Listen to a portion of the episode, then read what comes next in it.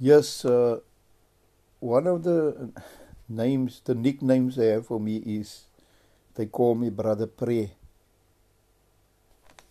Brubit in Afrikaans, our language here in South Africa, in our community, is Afrikaans. So the word for Afrikaans, the word for prayer in Afrikaans is bid. They call me Brubit. Translated into English, Brother Prayer. So, how come I pray so much? Because the scripture says, pray without ceasing, continue in prayer, and watch in prayer with thanksgiving.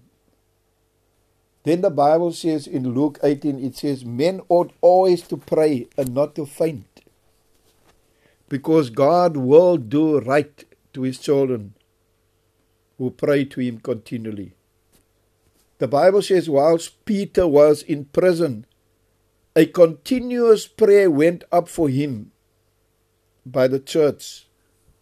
And because there was continuous prayer, before long, he was out of prison. And they were still praying for him to be released. And there came a knock at the door. And a young lady opened the door. And she couldn't believe that was Peter standing there. She thought he was still in prison. You see, so prayer changes things and people. Then in the book of James, chapter 5, it says that Elijah, he was a mighty prophet. It says that Elijah was a man of like passions. And he prayed and it didn't rain for three years. And he prayed again and the heavens were open and it started to rain. When he says he was a man of like passions, it means he was a human being just like us.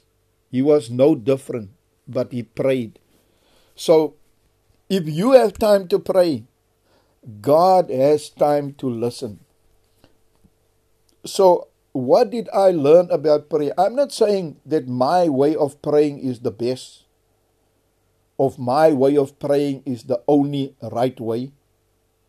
Prayer takes on many forms. A look, if you just look up to God, that is a prayer, even without saying a word. If you just give a sigh, like because of a heavy heart. That is a prayer. It comes before God and God will answer that. If you read uh, Acts chapter 7, you read there verse 34, 35. It says, God appeared to Moses in the burning bush and said, I have heard the sighs of my people. I've heard their groaning. They didn't pray audibly, uh, verbal words, verbatim. They gave sighs, they sighed and they groaned because of, of, of burdens. That this, this was what they said. Just a sigh, it's a prayer. And a tear is also a prayer. I remember uh, I have a sister who's, who's married to an Italian. She's there in Italy, I think, more than 20 years, more than 30 years. I think they were married here in the 70s, 73 or 4. So you can imagine, I think she's in Italy more than 30 years because uh, her husband worked all over the world and they traveled and lived here and there and everywhere due to the, the work uh, he did. And uh, they did construction work and engineering work, building roads and bridges and dams uh, he worked with an Italian uh, engineering firm, and and I remember my my mother and my sister didn't speak to one another for five years. So one day my sister informed my auntie I was living with my auntie uh, here in Cape Town because my mother lived in a faraway place uh, near the border of Botswana and and but that time my mother had a home. My mother was a, a speculator, property speculator. She bought homes just about everywhere, and she was living in Cape Town also at that time, close to my auntie. And she, uh, my sister, let my auntie know if she can come stay with her. She's coming to South Africa. And I'm thinking, why are you gonna live with, with your auntie, but your mother lives near you? Your, at the moment, mom is also here in Cape Town. Why don't you go and live with mom? But I didn't. I'm just thinking that. And I realized that mom and my sister didn't communicate with one another for five years. And that's why she didn't want to go and live with mom during a stay here in, in Cape Town, South Africa. And I thought to myself, wow, how, how does a mother feel if your daughter, you gave birth to your daughter, you reared your daughter, you, you become attached to your child, and now you're, I'm sure my mother's longed for and yearned to see my sister. But now she's coming to Cape Town, South Africa, and she's not going to her own mom. And I felt compassion for my mother. And I went into the garage and I walked up and down feeling compassion for my mother, feeling the pain that she may be feeling, feeling sorry for her. They say compassion is placing yourself in the, the other person's uh, position. And as I felt for my mother in the garage, I'm now walking up and down, uh, wanting to pray verbally, wanting to pray words. But I couldn't pray words. My tears were just streaming down my cheeks because of the compassion I have for my mother, because of the burden I have, because of this concern. How hurt would my mother feel? She's already hurt because they, they argued, they're not speaking to one another for five years, not corresponding, not communicating, not phoning one another for five years. That's already painful. But now da- daughter is coming in plo- close proximity to her near her and she's not coming to her. That's painful. And as I was walking up and down with compassion in my heart for my mother, my tears were flowing down my cheeks, streaming, falling on the ground. I was weeping for about one hour. I walked up and down with this burden for my mother. And after about an hour, I stopped weeping, stopped crying. And I was just about to pray words, speak to God with words. God's voice said to me, Son, it's not necessary to pray words because you have prayed already, because tears are the language that God understands. Praise the Lord. Brother or sister, young man, young woman, even if you don't know how to pray, but because of a burden or sickness or worry or concern you have, and you have been weeping, you've been crying, those are the prayers that God sees. He's going to answer those tears. He's going to answer your groans. He's going to answer your sighs. You don't have to pray with words. Your tears are prayers. And those tears are genuine prayers because they come out of your heart. The Bible says the sacrifice of God is a crushed spirit and a broken heart. God will not despise. It says that God uh, is near those with a broken heart. Amen. He's near you because your heart is broken. He's near you because you are weeping. Very soon the problem will be solved. Very soon the need will be met. If you read the book of Exodus, the second book in, in the Bible, you get Genesis, then Exodus. It says that, that Israel was in Egypt in slavery. They were slaves. They were burdened. They were, were abused. They were hit. They were mishandled, maltreated. But they sighed. They didn't pray to God because they didn't know this God. They didn't pray to Him, but they groaned. They sighed. Just that sigh.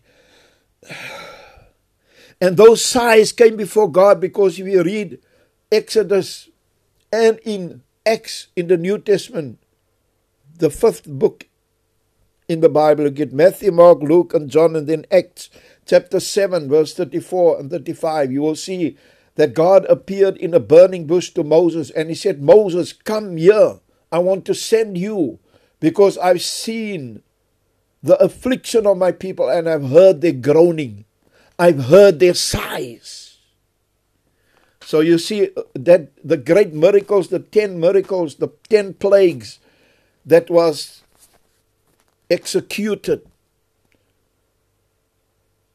and unleashed upon Egypt in order for them to release Israel from slavery. That was as a result not of words of prayer, it was a result of tears and sighs. So don't worry if you don't know how to pray. Praying is not always words, just looking up to God when you have a need. That is a prayer. Just raising your hands up to God. It's a prayer. Just giving a sigh is a prayer. Just shedding a tear is a prayer. Or if you want to have a model prayer, I'm in this environment of Christianity for many years. But do you know what prayer I pray? Every day. The Our Father. If you want to have a prayer that that has all the elements in it that you can pray, I recommend this to you. It's got 23 elements and seven parts. The Our Father. If you can just pray the Our Father every day, I tell you, things will happen for you. Things will happen for you. Especially when you come to a line in the Our Father where it says, Give us this day our daily bread. Give us this day our daily bread It's not just about sustenance, bread that you eat, sandwiches. No, it's about food, but it's also about healing because bread is a symbol of healing. There, there was a, a, a, a case in the Bible where the Lord, remember the Lord Jesus, he was sent to the house of Israel to bring the good news to them. But he wasn't sent to the heathen, to the pagans. And so Jesus was healing people. The Israeli people, he was healing them. And another pagan person came to him and said, Please heal my daughter. And Jesus said, No, I cannot give the bread of the children to the dogs. He deemed them as dogs. Now, people people, he's not insulting them, he's describing them. People, even people who tear you apart with words, is called a dog. Because dogs like to tear your flesh, they like to tear clothing. You see, but you get people who's got this dog mentality, they like to lash out at you with words that tear your heart apart and that's a dog. Now, now the Bible says we mustn't give that which is holy to the dogs. It means we mustn't preach the gospel to people who, when you preach it to them or when you share it with them, they turn around and they tear you apart with words. He says, don't give that which is holy to the dogs. If you know that person is going to argue with you, fight with you, insult you, degrade or humiliate you with words, that is a dog. Don't give the word to them. And then he says, Do not give that which is, throw your pearls before the pigs, the swine. Swine are people who, who trample the word underfoot. You give them the word, the good news, and they trample it underfoot. That's called a, a swine, a pig. But you mustn't worry. You mustn't worry. A pig is not so bad. Sometimes you you think if people say to you you're a pig that you you think it's an insult. There was an argument between the pig and the hen. They said, the hen said to the pig, Look here, I produce an egg, give eggs to humanity every day. So I'm serving humanity more than you, he said to the pig. The hen said, it was a she rather. The hen said to the pig, and the pig said, Man, to you, it's a service, but to me, it's a sacrifice. I have to sacrifice my life to give bacon to the people. Apart from that, don't think even if people call you a pig, it's not an insult. Did you know that a dog looks up to you and a cat looks down on you, but a pig looks at you as his equal? Did you know that? Now you say, I'm insulting you. No. Do you know that there's people who need a transplant, who need a new valve in their heart, a heart valve? And the doctors and surgeons, they took a valve from a sheep and put it inside a man's heart. The, the body rejected the valve of a sheep. It was only the valve of a pig's heart that was compatible with the human heart. Apart from that, did you know there's 40 different kinds of pharmaceuticals, medicines that is manufactured from some part of a pig? Pigs, they serve humanity. There's many things that's made of a pig, like buttons, like glue, like uh, uh, brushes, artist brushes. They use the pig's hair. Did you know that many times the insulin that many people use comes from the pig? Pigs save lives with the insulin that people inject, which many people don't know. And then they take the pig's bone of a pig and they make a cornea for people who's got a problem with their, with their eyes. And they make shoes from the pig, pigskin shoes. And I've met people who do stainless steel stainless steel uh, cladding like in the restaurants. You have to have uh, uh, the wainscoting in the le- restaurants. It means it's about one meter, 1.2 meters high, all around. That That's a requirement uh, of the health department. They must have stainless steel cladding all around the kitchen, about one meter to 1.2 meters high. And that cladding is made of stainless steel. It's a stainless steel sheet. And do you know what happens when that stainless steel bends and they got to use a hammer or something to knock out that, that dent or that bend? You can't use an ordinary hammer. Do you know what? The only thing that works there that doesn't damage the stainless steel cladding is the skin of a pig. They take a skin of a pig and roll it up and, and make a hammer out of it and they use that to knock out the dents of the stainless steel cladding, and it doesn't damage it. So don't think it's an insult if you are called a pig. Pigs, pigs are not dirty. They are not dirty. Because pigs don't have sweat glands. That's why they roll in the mud to cool themselves off. In the mud, and if the mud sticks to their bodies, the sun cannot burn them. That's what the elephants do. They take mud and they throw it onto their backs to protect them against the sun, the scorching sun.